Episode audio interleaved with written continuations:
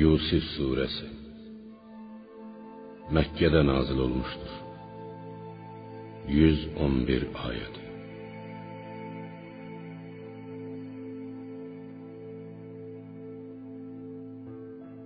Bağışlayan ve mehriban Allah'ın adıyla. Elif, Lam, Ra. Bunlar açıq aydın kitabın, Qur'anın ayələridir. Biz onu ərəbcə bir Qur'an olaraq nazil etdik ki, mənasını anlayasınız. Ya Muhammed, biz bu Qur'anı sənə vəhy etməklə sənin üçün ən gözəl hekayəti danışırıq. Hərçənd ki, sən əvvəlcə ondan əsla xəbərdar deyildin. Bir zaman Yusif atasına demişdi: Atacan, mən yuxuda 11 ulduz və günəşlə ayı gördüm. Gördüm ki, onlar mənə təzim edirlər. Atası Yaqub dedi: Can oğul, yuxunu qardaşlarına danışma yoxsa sənə bir hiylə qurarlar. Çünki şeytan insanın açıq-aşkar düşmənidir. Yuxuda gördüyün kimi Rəbbin səni başqalarından seçib üstün tutacaq. Sənə yuxu yozmağı öyrədəcək. Bundan əvvəl babaların İbrahimə və İshaqa nemətini tamamlayıb peyğəmbərlik verdiyi kimi sənə və Yaqub nəslinə də tamamlayıb verəcək. Həqiqətən Rəbbin hər şeyi biləndir. Hikmət sahibidir. Yusifin və qardaşlarının əhvalatında bu haqda soruşanlar üçün neçə-neçə ibrətlər vardır. Bir zaman Yusifin qardaşları öz aralarında belə demişdilər: Biz bir-birimizə bağlı, sayca çox, güclü bir dəstə olduğumuz halda Yusif və onun ata bir, ana bir qardaşı Binyamin atamıza daha əzizdilər. Həqiqətən atamız açıq-aşkar səhv edir. Aralarından biri dedi: Yusifi öldürün və ya uzaq bir yerə atın ki, atanız mehrini yalnız sizə salsın. Ondan sonra isə tövbə edib əməli salih bir cemaat olarsınız. Bir başqası belə dedi: Yusifi öldürməyin. Onu bir quyunun dibinə atın. Əgər belə etsəniz, yol keçənlərdən biri onu götürər. Onlar dedilər: Ata, biz Yusifin xeyirxahları olduğumuz halda sən nə üçün onu bizə etibar etmirsən? Sabah onu bizimlə birlikdə çölə gəzməyə göndər. Qoy oynayıb əylənsin, gözü könlü açılsın. Biz onu mütləq qoruyacağıq. Yaqub dedi: Onu aparmağınız məni çox məyus edər. Ayrılığına dözə bilmərəm. Qorxuram ki, onu qurdiyə siz də xəbər tutmayasınız. Onlar biz güclü bir dəstə 11 nəfər ola ola gözümüzün qabağında qurd onu yesə, onda biz aciz olarıq ki, deyə cavab verdilər. Qardaşları Yusifi götürüb çölə apararkən onu quyuya atmaq üçün sözü bir yerə qoydular. Biz Yusifə sən bir vaxt onlara, qardaşlarına özlərinin bu işi barəsində heç gözləmədikləri, səni tanımadıqları halda xəbər verəcəksən deyə vəhy etdik. Onlar axşamüstü ağlaya-ağlaya atalarının yanına gəldilər və dedilər: Ata, biz at çapmaq, yaxud qaçışıb ötüşmək və ya ox atmaqda bir-birimizlə yarışmaq üçün səhraya getmişdik və Yusifi şeylərimizin yanında qoymuşduq. Bir də xəbər tutduq ki, qurd onu yemişdir. İndi biz doğru danışsaq da sən bizə inanmayacaqsan. Onlar Yusifin köynəyinin üstünə yalandan bir qan ləkəsi yaxıb gətirmişdilər. Yaqub dedi: "Xeyr. Heç də dediyiniz kimi deyildir. Sizin öz nəfsiniz sizi bu işə sövq etmişdir." Çirkin əməlinizi sizə gözəl göstərmişdir. Mənə yalnız gözəl, tükənməz, dözümlü səbr gərəkdir. Dediklərinizdən ötürü ancaq Allahdan kömək diləmək lazımdır. Nəhayət Mədiyəndən Misrə gedən bir dəstə müsafir karvan əhli bu yerə gəlib suçularını su dalınca göndərdilər. Suçu qabını quyuya salan kimi müjdə, bu bir oğlandır dedi. O, müsafirlər və ya qardaşları Yusifi satdıq bir şey kimi, ticarət malı kimi gizlədib saxladılar. Allah onların nələr etdiyini, Yusifin başına nə oyunlar açdığını biləndir. Yusifi təqib edən qardaşları işin nə yerdə olduğunu bildikdə, bu bizim qaçmış köləmizdir deyə onu dəyərsiz bir qiymətə, bir neçə dirhəmə satdılar və bu işdə pul qazanmaq deyil, yalnız Yusifdən xilas olmaq, onu atası Yaqubdan ayırmaq məqsədini güddükləri üçün qardaşlarını baha məbləğə satmağa tamah göstərmədilər. Yusifi Misirdə satın alan padşahın əziz ləqəbli vəziri Qitfir öz zövcəsinə belə dedi: Ona hörmət et. Yaxşı bax. Ola bilsin ki, bizə fayda versin və ya onu oğulluğa götürək.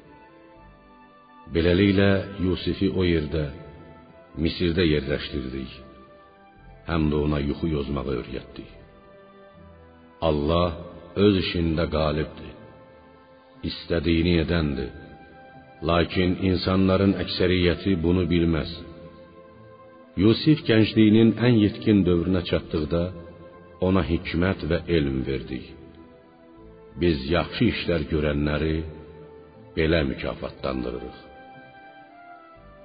Evində olduğu qadın Züleyxa Yusifi tovlayıb yoldan çıxartmaq, onunla yaxınlıq etmək istədi və qapıları bağlayaraq "Di gəlsənə" dedi. Yusif isə Mən sənin bu hərəkətindən Allah'a sığınıram. Axı o sənin ərin mənim ağamdır. O mənə yaxşı baxır. Və ya Allah mənim ixtiyar sahibimdir. Mənə mərhəmət ehsan buyurmuşdur.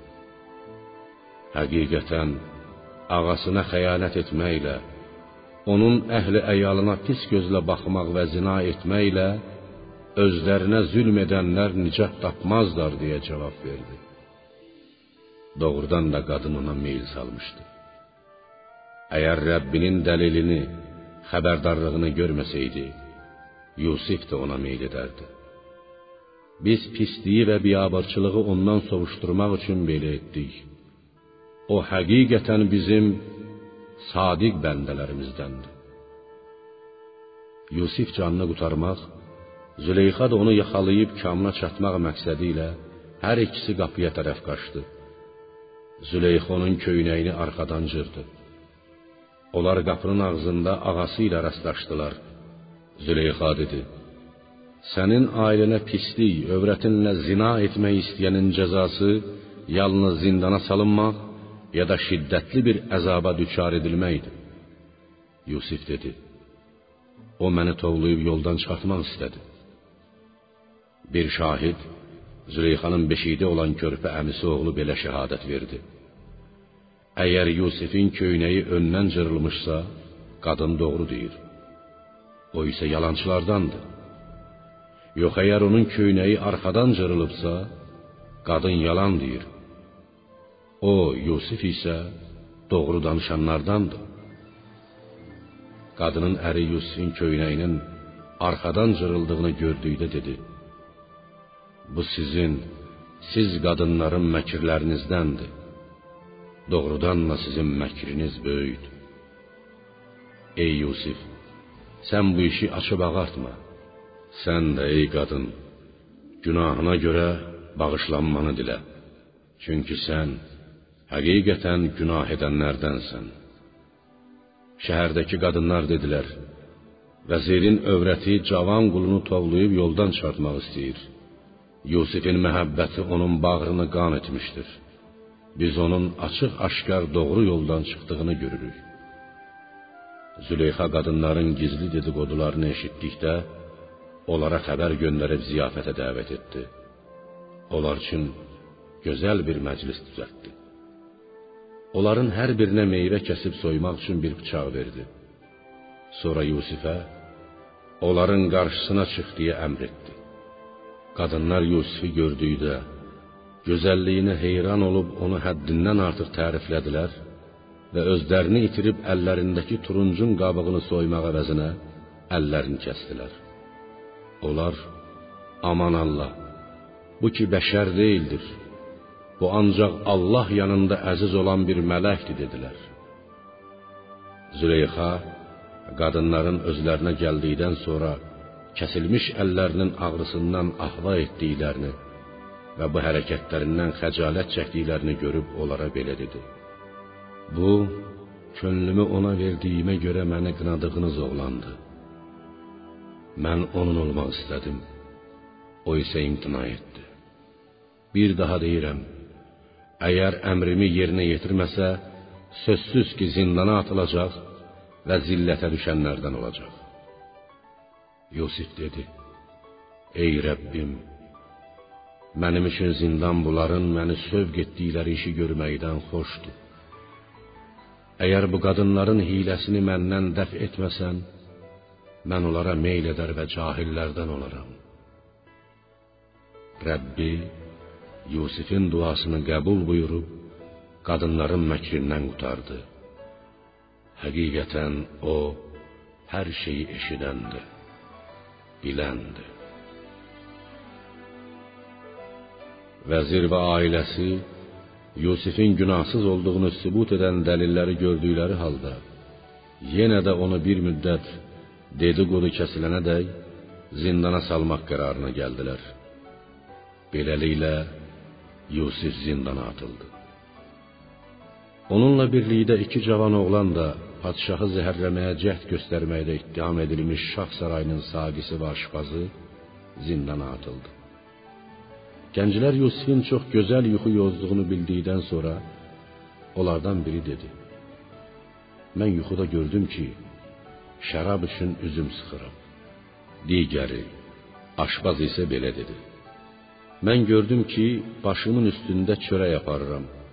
Quşlar da ondan yeyir. Gəl bu yuxunu bizə yoz.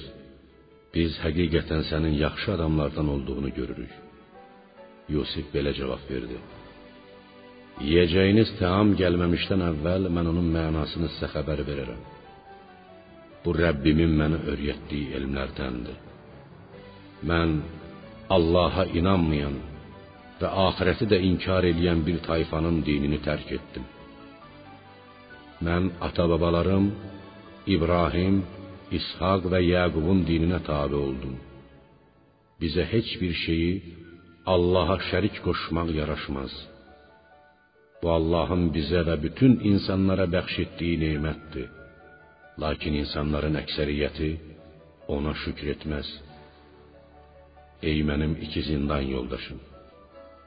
Sizə nə bir xeyir, nə də bir zərər verə bilən ayrı-ayrı tanrılar daha yaxşıdır? Yoxsa bir olan, hər şeyə qadir olan Allah? Allahdan qeyri ibadət etdikləriniz sizin və atalarınızın özünüzdən uydurub qoyduğunuz Allaha heç bir aidəti olmayan adlardan, bütlərdən başqa bir şey deyildir. Allah isə onlara ibadət edilməsinə dair heç bir dəlil nazil etməmişdir. Hökm ancaq Allahındır. O sizə yalnız onun özünə ibadət etmənizi buyurmuşdur. Doğru din budur. Lakin insanların əksəriyyəti bu həqiqəti bilməz. Ey iki zindan yoldaşım, yuxularınızın mənasına gəldikdə sizin biriniz yenə ağasına şərab içirdəcək, digəriniz isə edam olunacaq. Quşlar da onun başından dimdikləyib yeyəcəklər. Haqqında soruşduğunuz iş belə həll edilmişdir. Birinizin həbsdən azad edilməsi, o birinizin asılması barəsində fərman verilmişdir. Yusif bu iki nəfərdən nicat tapacağını yəqin etdiyi kimsəyə dedi: Ağanın yanında məni də yada sal. Lakin şeytan ona ağasının yanında Yusifi yada salmağı unutturdu və buna görə də o, Yusif, bir neçə il zindanda qaldı. Bir gün padşah belə dedi: Mən yuxuda yeddi arıq inəyin, yeddi kök inəyi yediyini, həmçinin yeddi yaşıl və yeddi quru sümbül, quru sümbüllərin yaşıl sümbüllərin üstünə qalxıb bellərinə sarıldığını gördüm. Ey əyanlar, əgər yuxu yoza bilirsinizsə, mənim bu yuxumu yozun. Onlar bu gördüklərin qarmaqarışıq yuxulardır. Biz belə yuxuların yozumunu bilmirik deyə cavab verdilər. Zindandakı iki cavan oğlanla edamdan xilas olan şərab paylayan bir neçə müddətdən sonra Yusifi xatırlayıb dedi: Mən sizə onun yozumunu xəbər verərəm. Bircə məni zindana, Yusifin yanına göndərin. Cavan oğlan padşahın izni ilə zindana gəlib dedi: Yusif, ey doğru danışan adam, bizim üçün bir yoz görək. Yeddi arıq inək, yeddi kök inəyi yeyir. Yeddi yaşıl sümbül, yeddi də quru sümbül. Biri bunun mənasını mənə izah elə. Bəlkə mən adamların yanına düzgün cavabla qayıda bilim. Bəlkə onlar da bu yuxunun mənasını bilsinlər. Yusif belə cavab verdi: Yeddi il adətiniz üzrə həmişəki kimi əkin. Yediyiniz az bir miqdar istisna olmaqla qalan biçdiyinizi, artıq qalan məhsulu isə sümbüldə saxlayın. Sonra bunun ardınca 7 il quraqlıq olacaq. Onda əvvəlcədən həmin illər üçün tədarük etdiyinizi yeyər, yalnız az bir miqdarda toxumluq saxlayarsınız. Daha sonra insanların bol yağış, bərəkət görəcəyi bir il gələcək.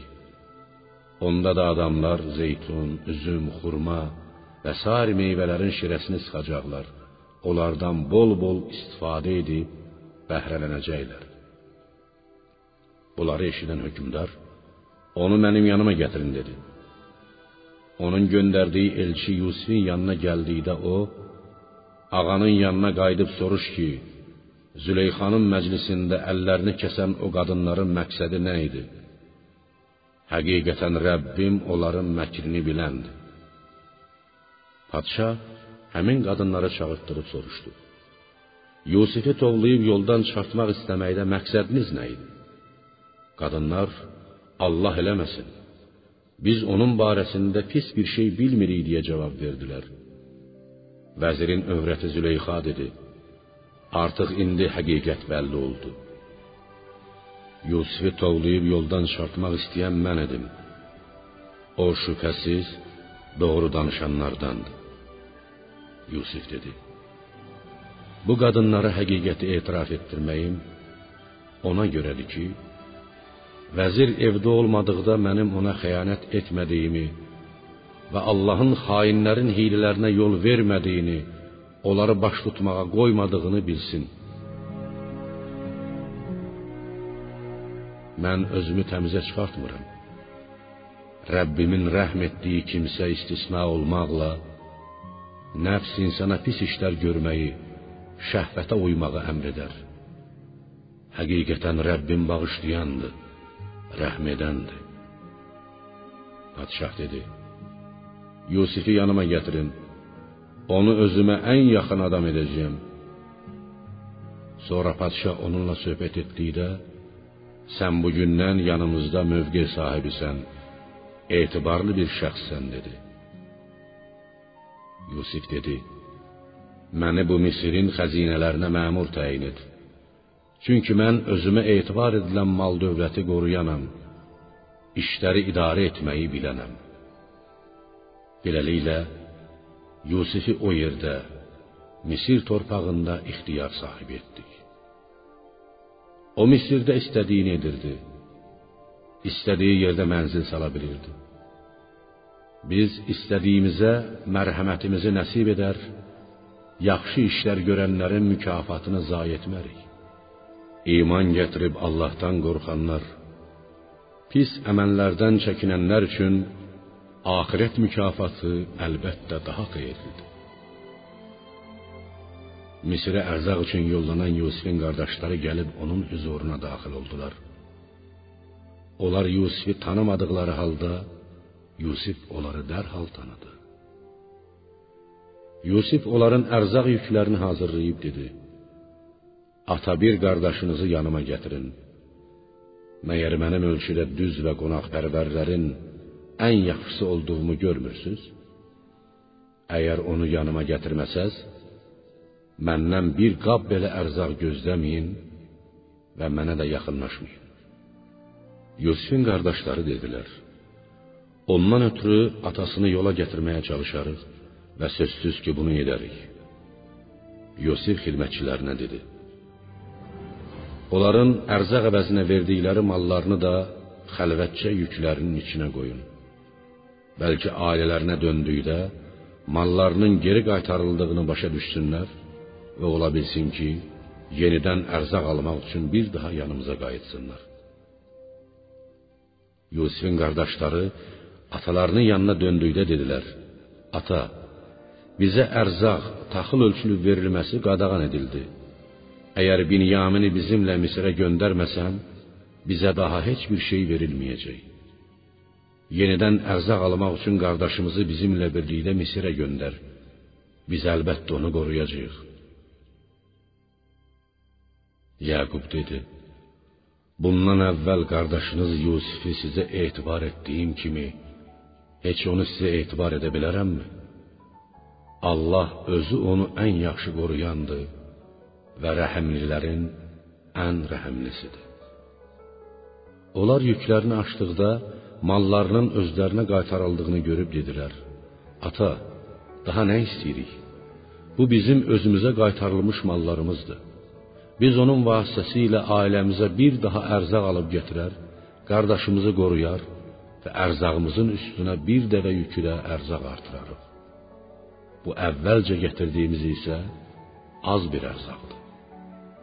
Yaqub dedi: Başınıza bir bəla gəlməyəcəyi təqdirdə Binyamini sağ-salamat qaytarıb yanıma gətirəcəyinizə dair Allaha ürəkdən and içib mənə söz verməyincə onu sizinlə Misrə göndərməyəcəm.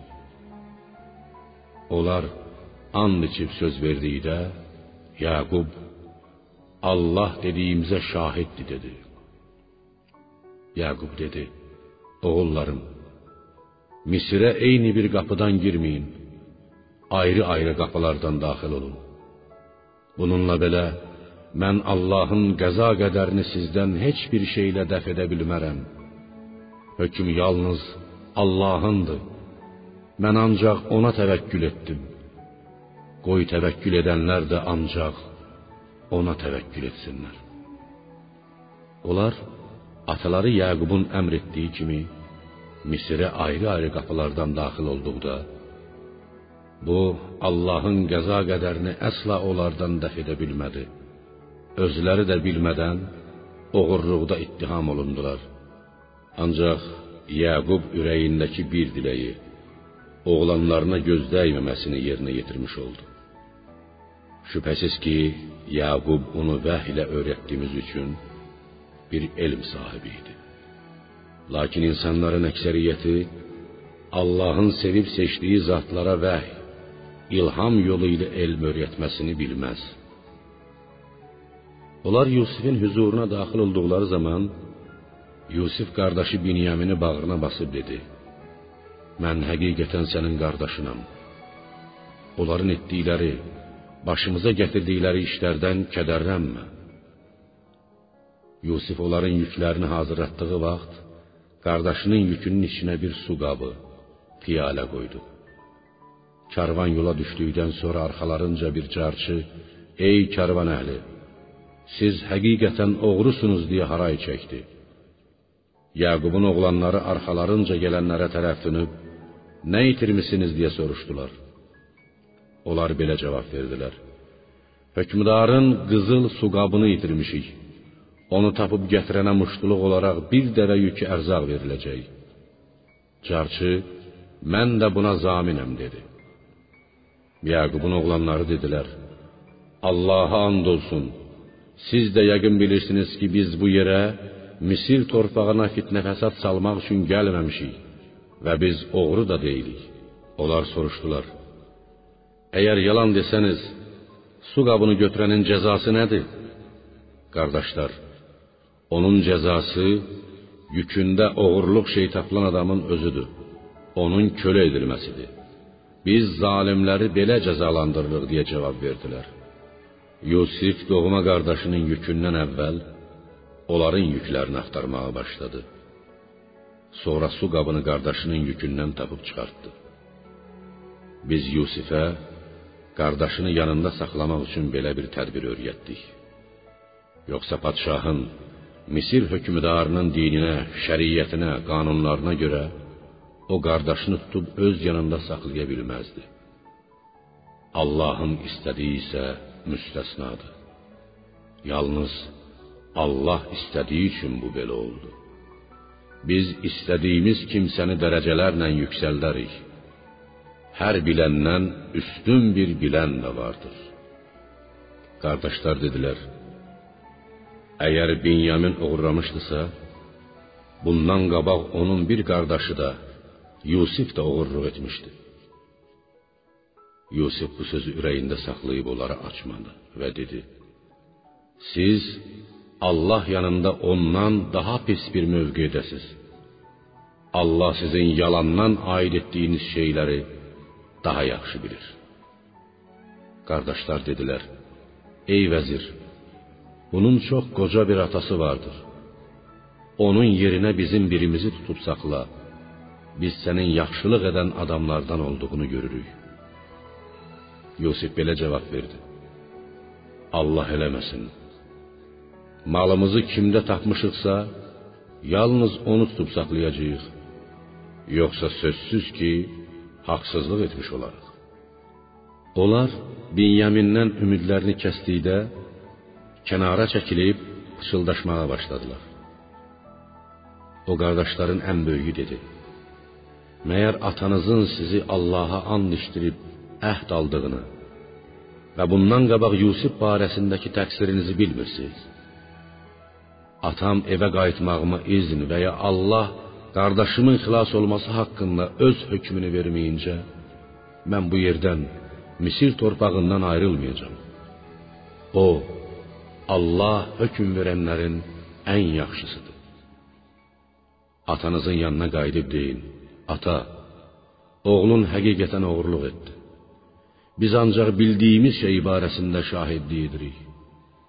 Biz Binyaminin oğurluq etdiyini öz gözlərimizlə görməsək də, hər halda su qabı onun yükündən çıxdı. Biz qeybi mühafizə edən deyilik. Binyamini sağ-salamat qaytarıb gətirəcəyimiz barədə sənə söz verdiyimiz zaman irəlidə bir oğurluq hadisəsinin baş verəcəyini və düzgün olub olmasa da onun qardaşımızın boynuna qoyulacağını hardan biləydik? Buna görə də bizi üzürlü hesab et.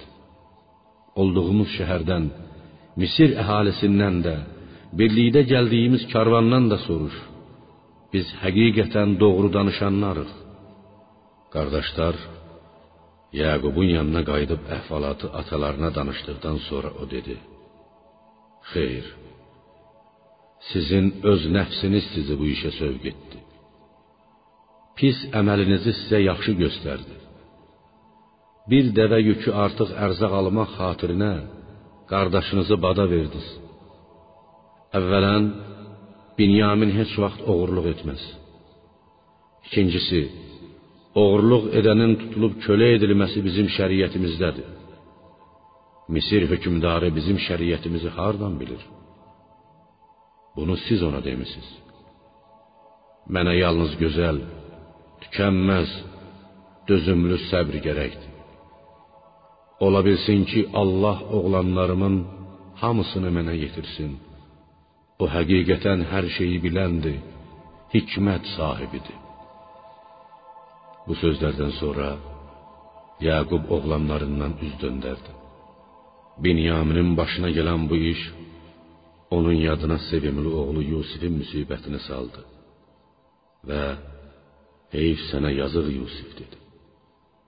Dərd-qəmdən, həmişə ağlamaqdan Yaqubun gözlərinə ağ gəldi. O bütün dərdini içində çəkirdi.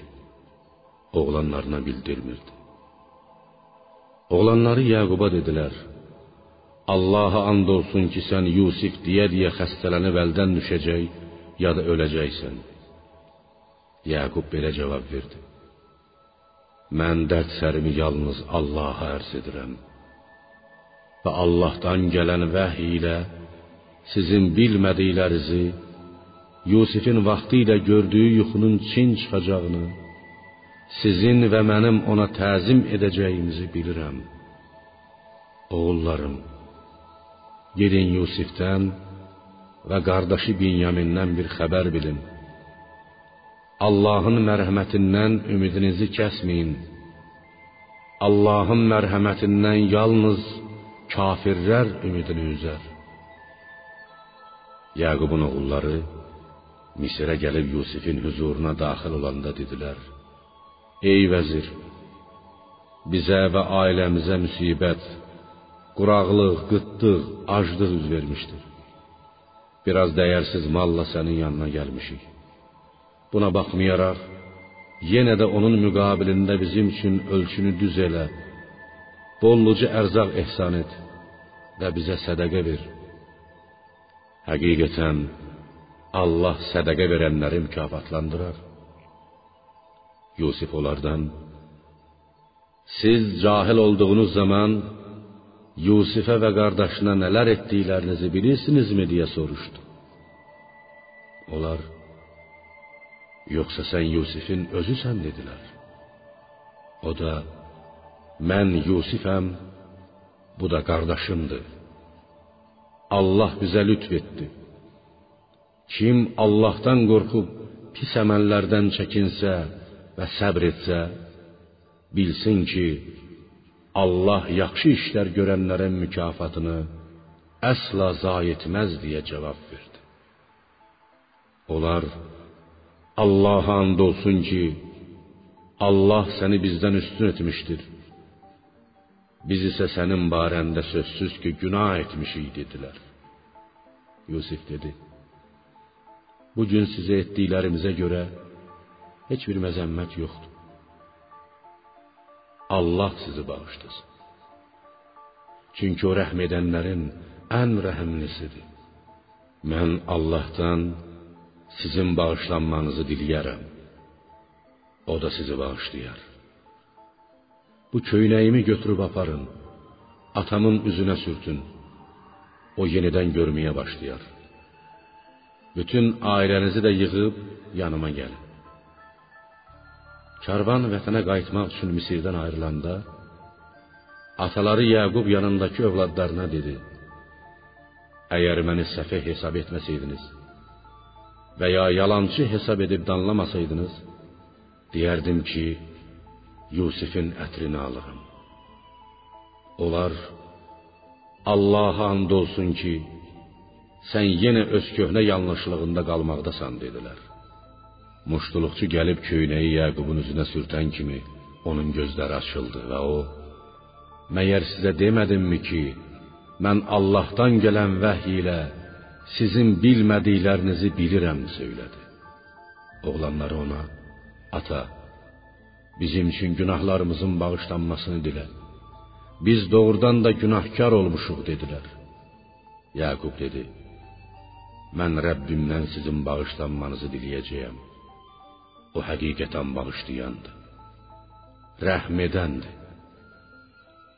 Yaqub və ailəsi Yusifin huzuruna daxil olduqda o ata-anasını bağrına basıb İnşallah hər şeydən əmin olaraq Misrə daxil olun dedi. Yusif ata-anasını öz taxtının üstünə qaldırdı.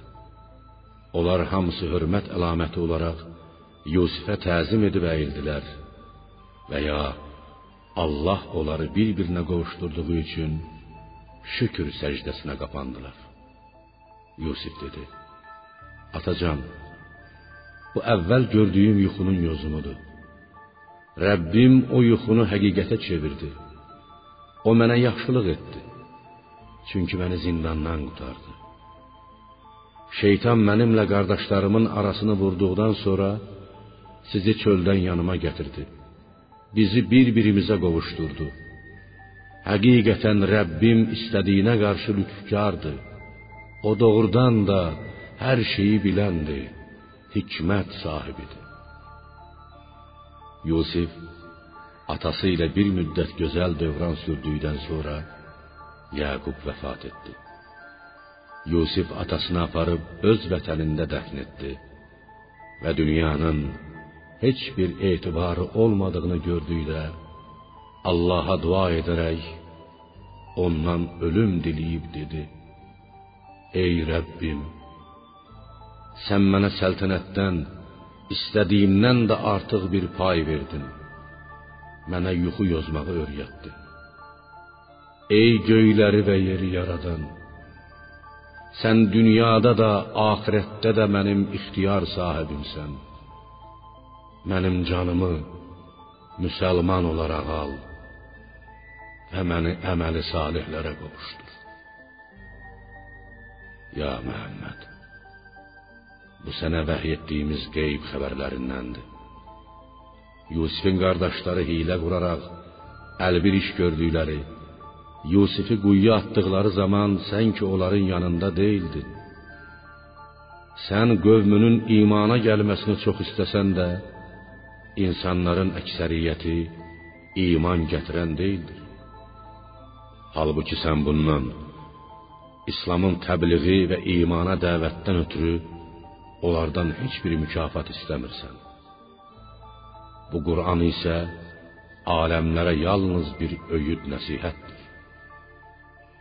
Göylərdə və yerdə Allahın birliyini sübut edən neçə-neçə əlamətlər, nişanələr vardır ki, insanlar onların yanından üzlərini çevirib keçərlər. Onlara baxıb ibrət almaz, onların həqiqi mənaları haqqında düşünməzlər. Onların əksəriyyəti ancaq şərik qoşaraq Allaha inanarlar. Allaha təklikdə deyil, ona qoşduqları şəriklər, bütlər və tanrılarla birlikdə ibadət edərlər. Məyər müşriklər Allahın əzabından onlara bir bəla gəlməyəcəyinə və ya qiyamətin özləri də bilmədən qəflətən başlarının üstünü almayacağını əmindilərmi? Ya Muhammed de, bu mənim təbliğ, dəvət yolumdur. Mən və mənə tabe olan möminlər açıq-aşkar bir dəlillə insanları Allaha çağırırıq. Allah pak və müqəddəsdir. Bütün eyb və nöqsanlardan xalidir. Onun heç bir şəriki yoxdur. Mən isə müşriklərdən deyiləm. Səndən əvvəl də səhra əhlindən deyil, ancaq şəhər əhlindən olub özlərinə vəhy etdiyimiz neçə-neçə kişilər qadın, mələk yox. Məhz kişi peyğəmbərlər göndərdik. Məyər bu müşriklər yer üzündə gəzib dolaşmırlarmı ki, özlərindən əvvəl gəlib gedənlərin, məhv olmuş xalqların, tayfaların aqibətinin necə olduğunu görsünlər? Həqiqətən axirət yurdu Allahdan qorxub pis əməllərdən çəkinənlər üçün daha xeyirlidir. Məgər dərk etmirsiniz? Nəhayət peyğəmbərlər ümidsizliyə qapıldıqda və özlərinin yalançı hesab edildiklərini gördükdə, yəqin etdikdə köməyimiz onlara yetdi. Dilədiyimizə nicat verildi. Bizim əzabımız günahkarlardan əsla dəf olunmaz. Peyğəmbərlərin hekayətlərində ağıl sahibləri üçün sözsüz ki bir ibrət vardır. Bu Qur'an uydurma bir söz değildir.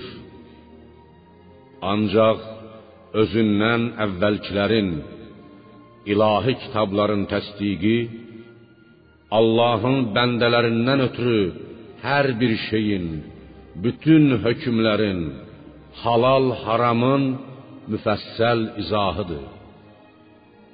O iman gətirən bir tayfa üçün hidayət, doğru yol göstərən rəhbər və mərhəmətdir.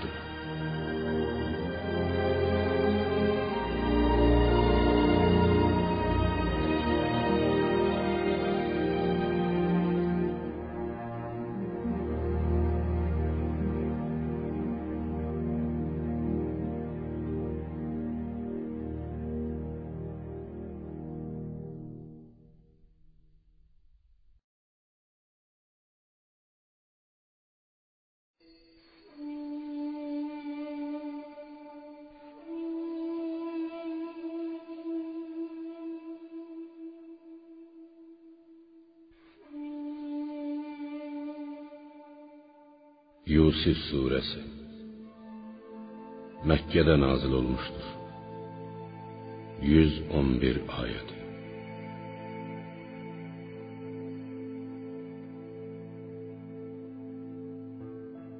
Bağışlayan və mehriban Allahın adıyla. Əlif, Lam, Ra. Bunlar açıq aydın kitabın, Qur'anın ayələridir. Biz onu ərəbcə bir Qur'an olaraq nazil etdik ki, mənasını anlayasınız. Ya Muhammed, biz bu Qur'anı sənə vəhy etməklə sənin üçün ən gözəl hekayəti danışırıq. Hərçənd ki, sən əvvəlcə ondan əsla xəbərdar deyildin. Bir zaman Yusif atasına demişdi: Atacan, mən yuxuda 11 ulduz və günəşlə ayı gördüm. Gördüm ki, onlar mənə təzim edirlər. Atası Yaqub dedi: Can oğul, yuxunu qardaşlarına danışma yoxsa sənə bir hiylə qurarlar. Çünki şeytan insanın açıq-aşkar düşmənidir. Yuxuda gördüyün kimi Rəbbin səni başqalarından seçib üstün tutacaq. Sənə yuxu yozmağı öyrədəcək. Bundan əvvəl babaların İbrahimə və İshaqa nemətini tamamlayıb peyğəmbərlik verdiyi kimi sənə və Yaqub nəslinə də tamamlayıb verəcək. Həqiqətən Rəbbin hər şeyi biləndir. Hikmət sahibidir. Yusifin və qardaşlarının əhvalatında bu haqda soruşanlar üçün neçə-neçə ibrətlər vardır. Bir zaman Yusifin qardaşları öz aralarında belə demişdilər: Biz bir-birimizə bağlı, sayca çox, güclü bir dəstə olduğumuz halda Yusif və onun ata bir, ana bir qardaşı Binyamin atamıza daha əzizdilər. Həqiqətən atamız açıq-aşkar səhv edir. Aralarından biri dedi: Yusifi öldürün və ya uzaq bir yerə atın ki, atanız mehrini yalnız sizə salsın. Ondan sonra isə tövbə edib əməli salih bir cemaat olarsınız. Bir başqası belə dedi: Yusifi öldürməyin. Onu bir quyunun dibinə atın. Əgər belə etsəniz, yol keçənlərdən biri onu götürər. Onlar dedilər: Ata, biz Yusifin xeyirxahları olduğumuz halda sən nə üçün onu bizə etibar etmirsən? Sabah onu bizimlə birlikdə çölə gəzməyə göndər. Qoy oynayıb əylənsin, gözü könlü açılsın. Biz onu mütləq qoruyacağıq. Yaqub dedi: Onu aparmağınız məni çox məyus edər. Ayrılığına dözə bilmərəm. Qorxuram ki, onu qurdiyə siz də xəbər tutmayasınız. Onlar biz güclü bir dəstə 11 nəfər ola ola gözümüzün qabağında qurd onu yesə, onda biz aciz olarıq ki, deyə cavab verdilər. Qardaşları Yusifi götürüb çölə apararkən onu quyuya atmaq üçün sözü bir yerə qoydular.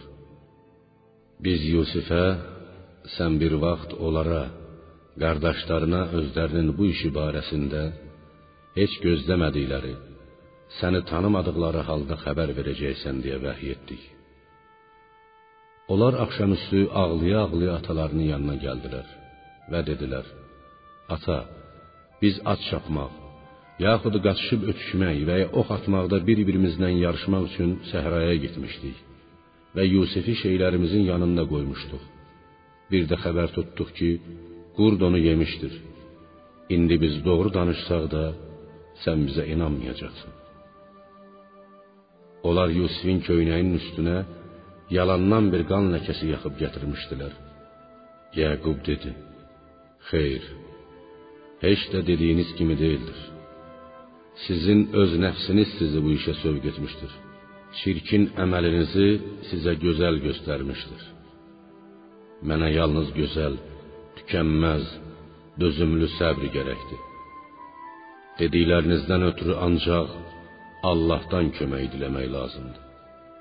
Nəhayət Mədiyəndən Misrə gedən bir dəstə müsafir karvan əhli bu yerə gəlib suçularını su dalınca göndərdilər.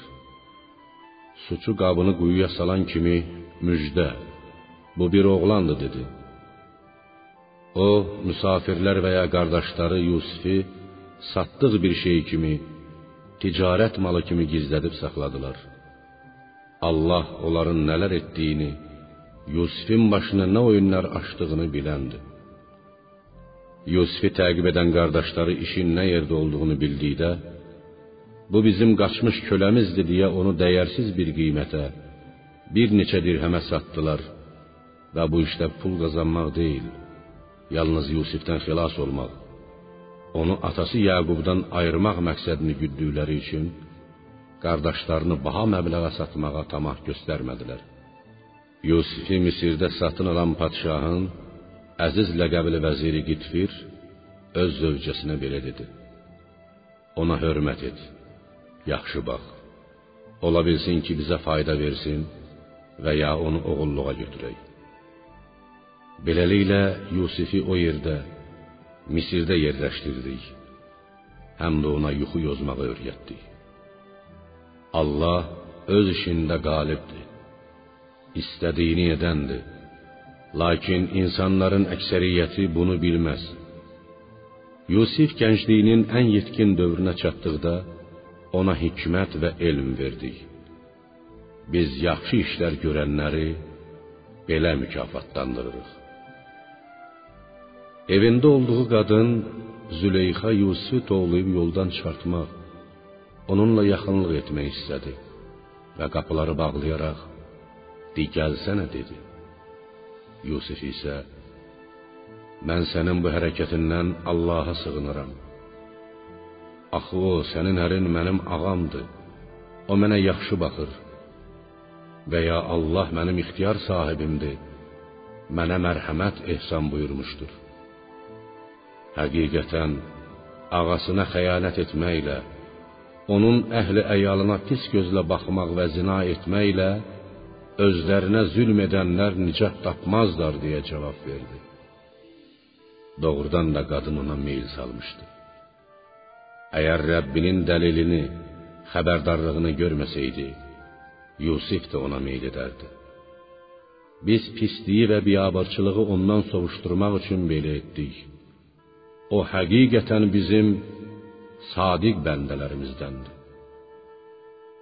Yusif canını qurtarmaq Züleyxa da onu yaxalayıb kamına çatmaq məqsədi ilə hər ikisi qapıya tərəf qaçdı. Züleyxa onun köynəyini arxadan cırdı. Onlar qapının ağzında ağası ilə rastlaşdılar.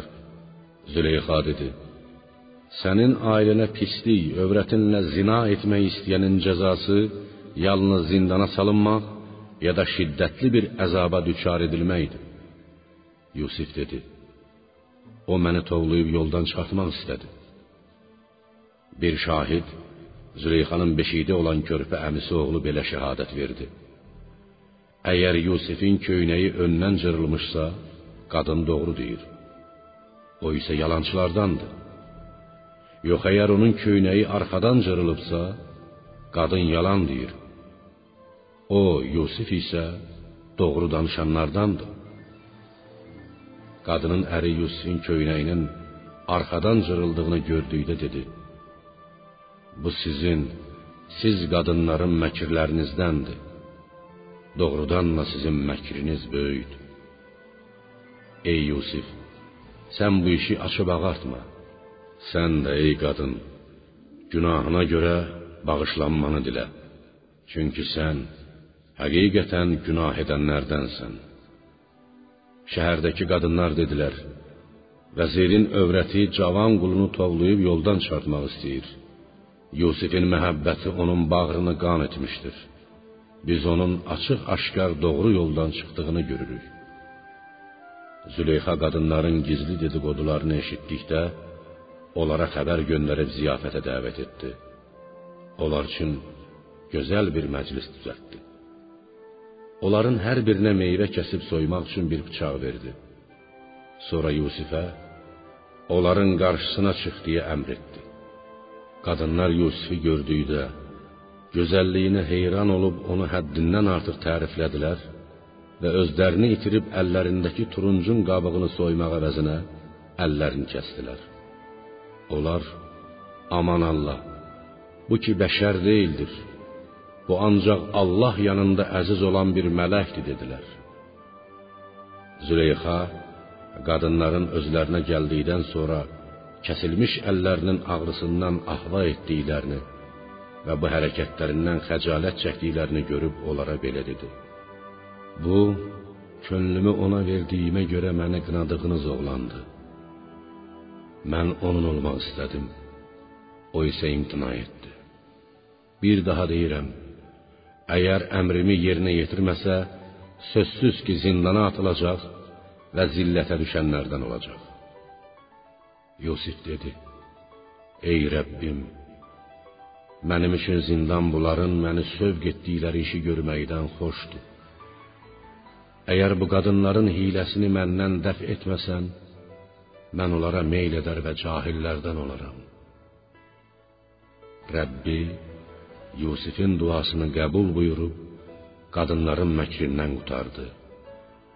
Həqiqətən o hər şeyi eşidəndir, biləndir.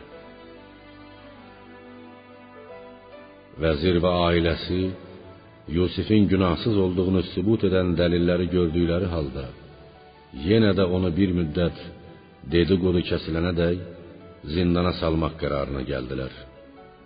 Beləliklə Yusif zindana atıldı. Onunla birlikdə iki cavan oğlan da padşahı zəhərləməyə cəhd göstərməkdə ittiham edilmiş şah sarayının saqisi və aşpazı zindana atıldı.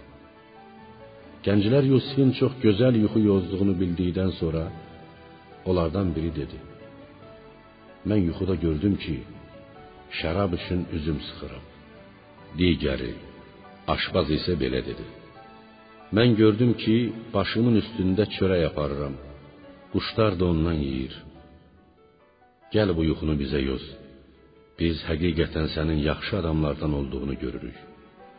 Yusif belə cavab verdi: Yeyəcəyiniz təam gəlməmişdən əvvəl mən onun mənasını sizə xəbər verərəm. Bu Rəbbimin mənə öyrətdiyi elmlərdəndir.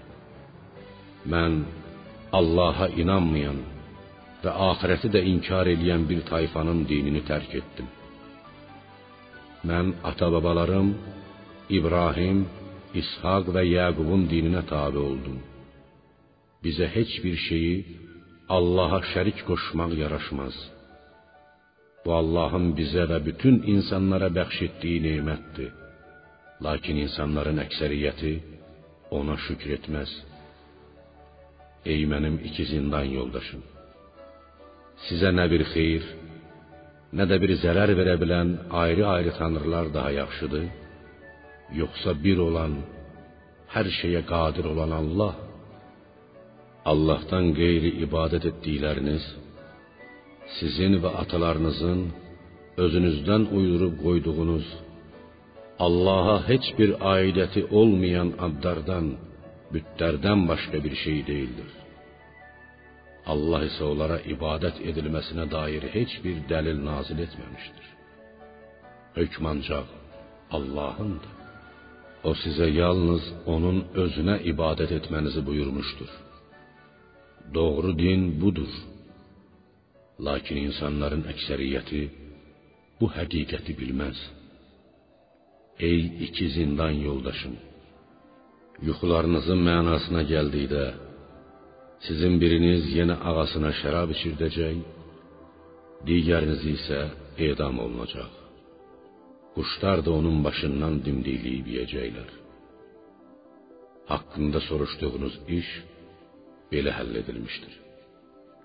Birinizin həbsdən azad edilməsi, o birinizin asılması barəsində fərman verilmişdir. Yusif bu iki nəfərdən nicat tapacağını yəqin etdiyi kimsəyə dedi: Ağanın yanında məni də yada sal. Lakin şeytan ona ağasının yanında Yusifi yada salmağı unutturdu və buna görə də o Yusif bir neçə il zindanda qaldı. Bir gün padşah belə dedi: Mən yuxuda 7 arıq inəyin 7 kök inəyi yediyini, həmçinin 7 yaşıl və 7 quru sümbül, quru sümbüllərin yaşıl sümbüllərin üstünə qalxıb bellərinə sarıldığını gördüm. Ey əyanlar, əgər yuxu yoza bilirsinizsə, mənim bu yuxumu yozun. Onlar bu gördüklərin qarmaqarışıq yuxulardır. Biz belə yuxuların yozumunu bilmirik deyə cavab verdilər. Zindandakı iki cavan oğlanla edamdan xilas olan şərab paylayan bir neçə müddətdən sonra Yusifi xatırlayıb dedi: Mən sizə onun yozumunu xəbər verərəm. Bircə məni zindana, Yusifin yanına göndərin.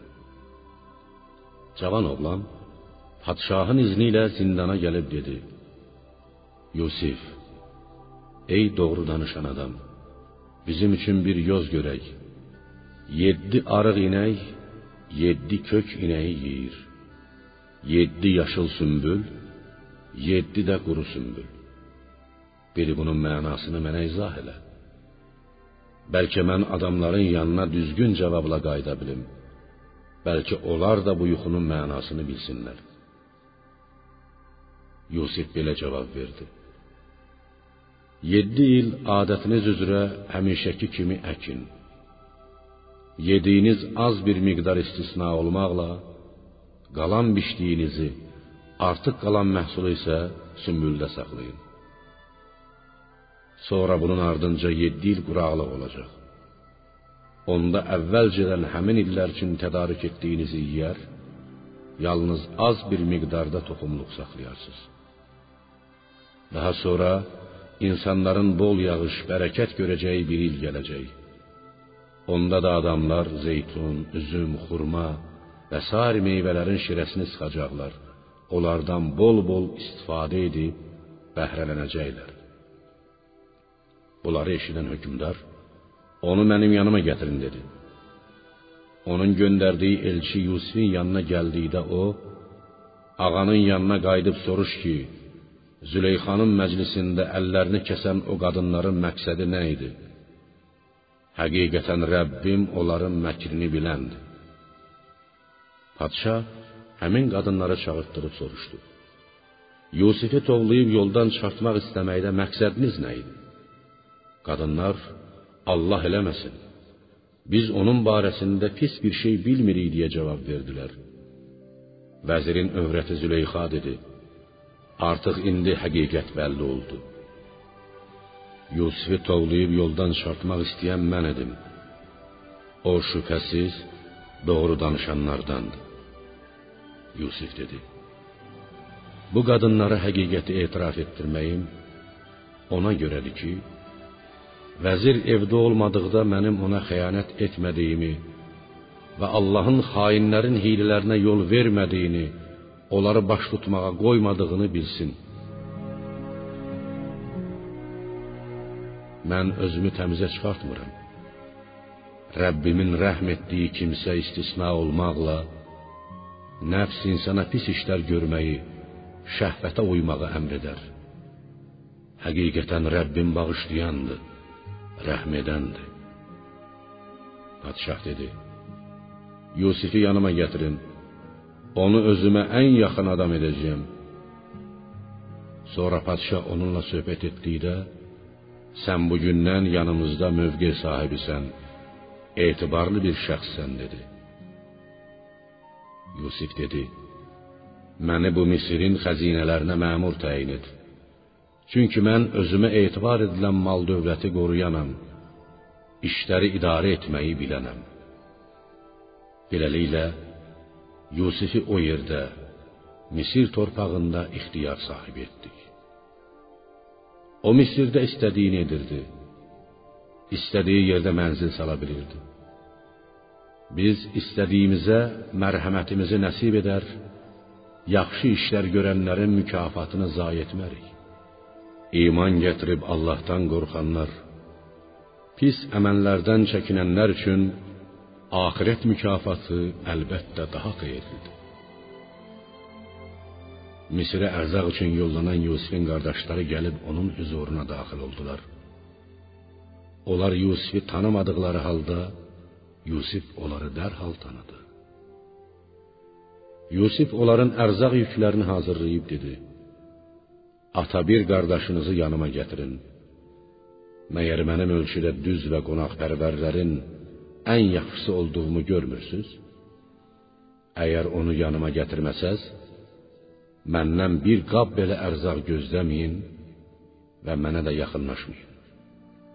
Yusifin qardaşları dedilər: Ondan ötürü atasını yola gətirməyə çalışarıq və sözsüz ki, bunu edərik. Yusif xidmətçilərinə dedi: Onların ərzaq əvəzinə verdikləri mallarını da xəlvətcə yüklərinin içinə qoyun. Bəlkə ailələrinə döndükdə mallarının geri qaytarıldığını başa düşsünlər və ola bilsin ki, yenidən ərzaq almaq üçün bir daha yanımıza qayıtsınlar. Yusifin qardaşları atalarının yanına döndükdə dedilər: "Ata, bizə ərzaq, taxıl ölçülüb verilməsi qadağan edildi. Əgər Binyamini bizimlə Misrə göndərməsən, bizə daha heç bir şey verilməyəcək." Yenidən ərzaq almaq üçün qardaşımızı bizimlə birlikdə Misirə göndər. Biz əlbəttə onu qoruyacağıq. Yaqub dedi: Bundan əvvəl qardaşınız Yusifi sizə etibar etdiyim kimi heç onu sizə etibar edə bilərəmmi?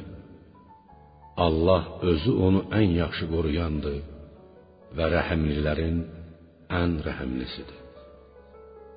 Onlar yüklərini açdıqda mallarının özlərinə qaytarıldığını görüb dedilər: "Ata, daha nə istəyirik? Bu bizim özümüzə qaytarılmış mallarımızdır.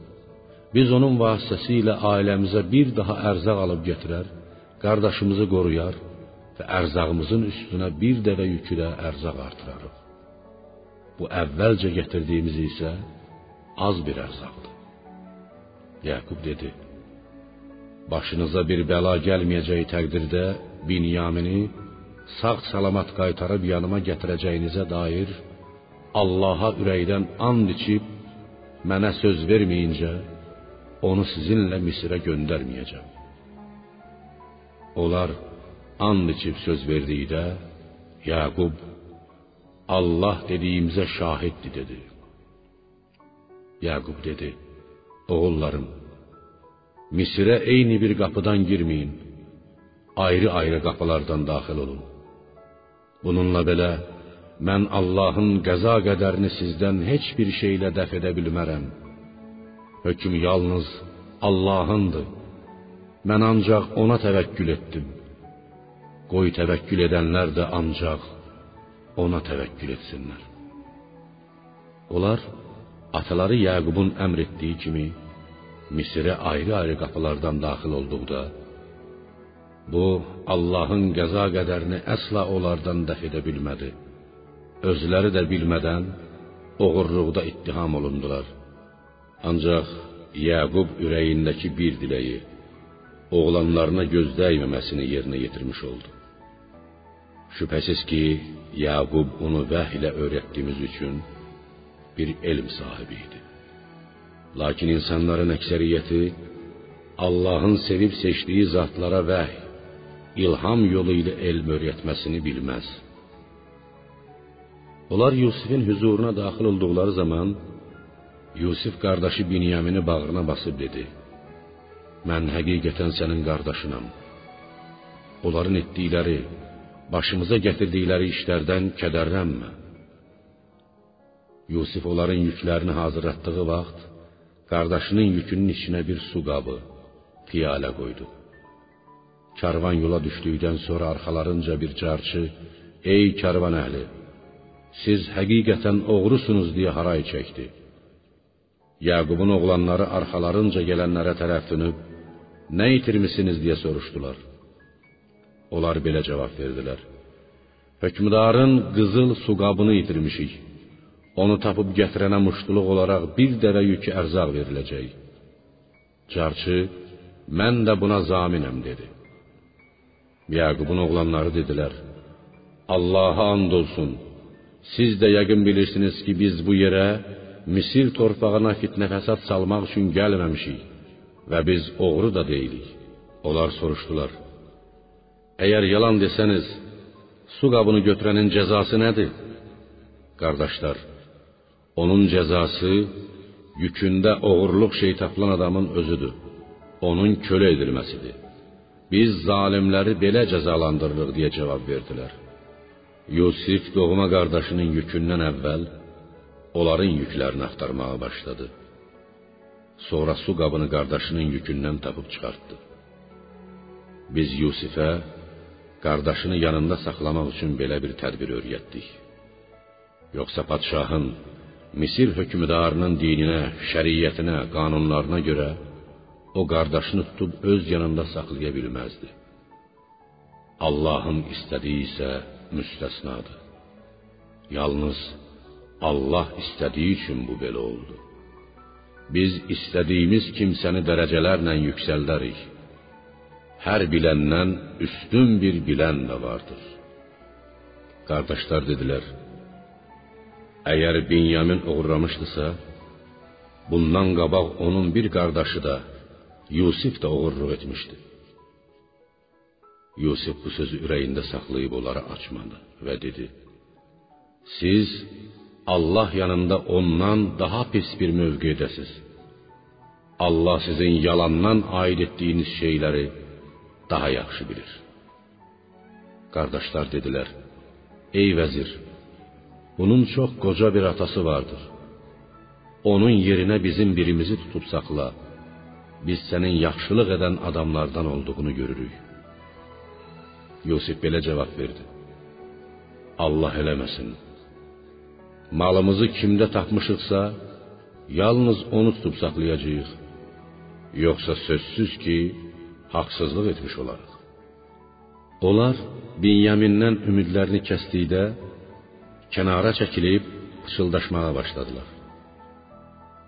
O qardaşların ən böyüyü dedi: Məyər atanızın sizi Allaha and içdirib əhd aldığını və bundan qabaq Yusif barəsindəki təqsirinizi bilmirsiniz? Atam evə qayıtmağıma izin və ya Allah qardaşımın xilas olması haqqında öz hökmünü verməyincə mən bu yerdən Misir torpağından ayrılmayacağam. O Allah hökm verənlərin ən yaxşısıdır. Atanızın yanına qayıdıb deyin: Ata, oğlun həqiqətən oğurluq etdi. Biz ancaq bildiyimiz şey barəsində şahidlik edirik. Biz Binyaminin oğurluq etdiyini öz gözlərimizlə görməsək də, hər halda su qabı onun yükündən çıxdı. Biz qeybi mühafizə edən deyilik. Binyamini sağ-salamat qaytarıb gətirəcəyimiz barədə sənə söz verdiyimiz zaman irəlidə bir oğurluq hadisəsinin baş verəcəyini və düzgün olub olmasa da onun qardaşımızın boynuna qoyulacağını hardan biləydik? Buna görə də bizi üzürlü hesab et. Olduğumuz şəhərdən, Misir əhalisindən də, birlikdə gəldiyimiz karvandan da soruş. Biz həqiqətən doğru danışanlarıq. Qardaşlar Yaqubun yanına qayıdıb əhvalatı atalarına danışdıqdan sonra o dedi: Xeyr. Sizin öz nəfsiniz sizi bu işə sövq etdi. pis əməlinizi sizə yaxşı göstərdi. Bir dəvə yükü artıq ərzaq almaq xatirinə qardaşınızı bada verdiniz. Əvvələn Binyamin heç vaxt oğurluq etməz. İkincisi, oğurluq edənin tutulub kölə edilməsi bizim şəriətimizdədir. Misir hökmdarı bizim şəriətimizi hardan bilir? Bunu siz ona demisiniz. Mənə yalnız gözəl, tükənməz, dözümlü səbr gərəkdir. Ola bilsin ki, Allah oğlanlarımın hamısını mənə yetirsin. O həqiqətən hər şeyi biləndir, hikmət sahibidir. Bu sözlərdən sonra Yaqub oğlanlarından üz döndərdi. Binyaminin başına gələn bu iş onun yadına sevimli oğlu Yusifin müsibətini saldı və heyf sənə yazıq Yusif dedi. Dərd qəmdən, həmişə ağlamaqdan Yaqubun gözlərinə ağ gəldi. O bütün dərdini içində çəkirdi. Oğlanlarına bildirmirdi. Oğlanları Yaquba dedilər: Allaha and olsun ki, sən Yusif deyə-deyə xəstələnib əldən düşəcək ya da öləcəksən. Yaqub belə cavab verdi: Mən dərd sərimi yalnız Allaha ərz edirəm. Və Allahdan gələn vəhy ilə sizin bilmədiklərinizi Yusifin vaxtı ilə gördüyü yuxunun çin çıxacağını, sizin və mənim ona təzim edəcəyimizi bilirəm. Oğullarım, gedin Yusifdən və qardaşı Binyamindən bir xəbər bilin. Allahın mərhəmətindən ümidinizi kəsməyin. Allahın mərhəmətindən yalnız kafirlər ümidini üzər. Yaqubun oğulları Misirə gəlib Yusifin huzuruna daxil olanda dedilər: Ey vəzir, bizə və ailəmizə müsibət, quraqlıq, qıtlıq, aclıq üz vermişdir. Biraz dəyərsiz malla sənin yanına gəlmişik. Buna baxmayaraq, yenə də onun müqabilində bizim üçün ölçünü düz elə, bolluca ərzaq ehsan et və bizə sədaqə ver. Həqiqətən Allah sədaqə verənləri mükafatlandırar. Yusif onlardan Siz cahil olduğunuz zaman Yusifə və qardaşına nələr etdiklərinizi bilirsinizmi deyə soruşdu. Onlar Yoxsa sən Yusifin özüsən dedilər. O da mən Yusifəm, bu da qardaşımdır. Allah bizə lütf etdi. Kim Allahdan qorxub pis əməllərdən çəkinsə və səbr etsə, bilsin ki, Allah yaxşı işlər görənlərin mükafatını əsla zayi etməz deyə cavab verdi. Onlar Allah'a and olsun ki, Allah səni bizdən üstün etmişdir. Biz isə sənin barəndə sözsüz ki, günah etmişik dedilər. Yusif dedi: Bu gün sizə etdiklərimizə görə heç bir məzəmmət yoxdur. Allah sizi bağışlasın. Çünki o rəhm edənlərin ən rəhimlisidir. Mən Allahdan sizin bağışlanmanızı diləyərəm. O da sizi bağışlayar. Bu köynəyimi götürüb aparın. Atamın üzünə sürtün. O yenidən görməyə başlayar. Bütün ailənizi də yığıb yanıma gəlin. Karvan vətənə qayıtmaq üçün Misirdən ayrılanda ataları Yaqub yanındakı övladlarına dedi: Əgər məni səfeh hesab etməsəydiniz və ya yalançı hesab edib danlamasaydınız, deyərdim ki, Yusifin ətrini alırım. Onlar Allah'a and olsun ki, sən yenə öz köhnə yanlışlığında qalmaqdasan dedilər. Muştuluqçu gəlib köynəyi Yaqubun üzünə sürtən kimi onun gözləri açıldı və o Məyər sizə demədimmi ki, mən Allahdan gələn vəhy ilə sizin bilmədiklərinizi bilirəm söylədi. Oğlanları ona: "Ata, bizim üçün günahlarımızın bağışlanmasını dilə. Biz doğrudan da günahkar olmuşuq dedilər. Yaqub dedi: Mən Rəbbimdən sizin bağışlanmanızı diləyəcəyəm. O həqiqətən bağışlayandır. Rəhm edəndir. Yaqub və ailəsi Yusifin huzuruna daxil olduqda o ata-anasını bağrına basıb İnşallah hər şeydən əmin olaraq Misrə daxil olun dedi. Yusif ata-anasını öz taxtının üstünə qaldırdı. Onlar hamısı hörmət əlaməti olaraq Yusifə təzim edib əyildilər və Allah onları bir-birinə qovuşturduğu üçün şükür səcdəsinə qapandılar. Yusif dedi: Atacan, bu əvvəl gördüyüm yuxunun yozumudur. Rəbbim o yuxunu həqiqətə çevirdi. O mənə yaxşılıq etdi. Çünki məni zindandan qurtardı. Şeytan mənimlə qardaşlarımın arasını vurduqdan sonra sizi çöldən yanıma gətirdi. Bizi bir-birimizə qovuşdurdu. Həqiqətən Rəbbim istədiyinə qarşı lütfkardır. O doğrudan da hər şeyi biləndir, hikmət sahibidir. Yusif atası ilə bir müddət gözəl dövran sürdükdən sonra Yaqub vəfat etdi. Yusif atasını aparıb öz vətənində dəfn etdi dünyanın heç bir etibarı olmadığını gördükdə Allaha dua edərək ondan ölüm diləyib dedi: Ey Rəbbim, sən mənə səltənətdən istədiyimdən də artıq bir pay verdin. Mənə yuxu yozmağı öyrətdin. Ey göyləri və yeri yaradan, sən dünyada da, axirətdə də mənim ixtiyar sahibimsən. Mənim canımı müsəlman olaraq al və məni əməli salihlərə qovuşdur. Ya Məhəmməd bu sənə vəhy etdiyimiz qeyb xəbərlərindəndir. Yusifin qardaşları hiylə quraraq əlbir iş gördükləri, Yusifi quyuya atdıqları zaman sən ki onların yanında deyildin. Sən qövmünün imana gəlməsini çox istəsən də, insanların əksəriyyəti iman gətirən deyildir. Halbuki sən bundan İslamın təbliği və imana dəvətdən ötürü onlardan heç bir mükafat istəmirsən. Bu Quran isə aləmlərə yalnız bir öyüd nəsihətdir. Göylərdə və yerdə Allahın birliyini sübut edən neçə-neçə əlamətlər, nişanələr vardır ki, insanlar onların yanından üzlərini çevirib keçərlər. Onlara baxıb ibrət almaz. Onların həqiqi mənaları haqqında düşünməzlər.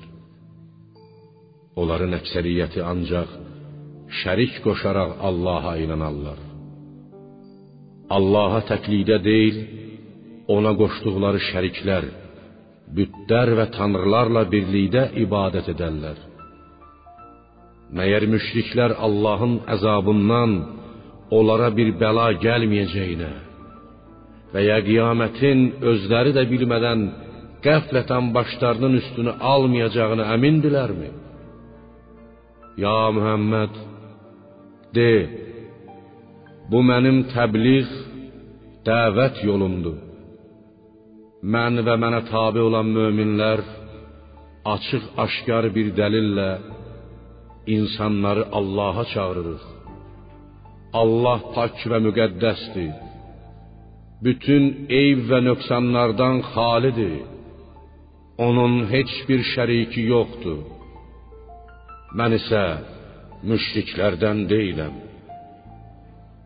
Səndən əvvəl də səhra əhlindən deyil, ancaq şəhər əhlindən olub özlərinə vəhy etdiyimiz neçə-neçə kişilər, qadın, mələk yox, məhz kişi peyğəmbərlər göndərdik.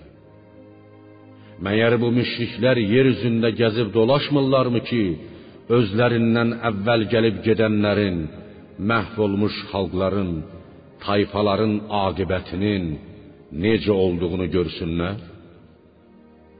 Həqiqətən axirət yurdu Allahdan qorxub pis əməllərdən çəkinənlər üçün daha xeyirlidir. Məgər dərk etmirsiniz? Nəhayət peyğəmbərlər ümidsizliyə qapıldıqda və özlərinin yalançı hesab edildiklərini gördükdə, yəqin etdikdə köməyimiz onlara yetdi. Dilədiyimizə nicat verildi. Bizim əzabımız günahkarlardan əsla dəf olunmaz. Peyğəmbərlərin hekayətlərində ağıl sahibləri üçün sözsüz ki bir ibrət vardır. Bu Qur'an uydurma bir söz değildir. Ancaq özündən əvvəlkilərin ilahi kitabların təsdiqi Allahın bəndələrindən ötürü hər bir şeyin, bütün hökmlərin, halal haramın müfəssəl izahıdır. O iman gətirən bir tayfa üçün hidayət, doğru yol göstərən rəhbər və mərhəmətdir.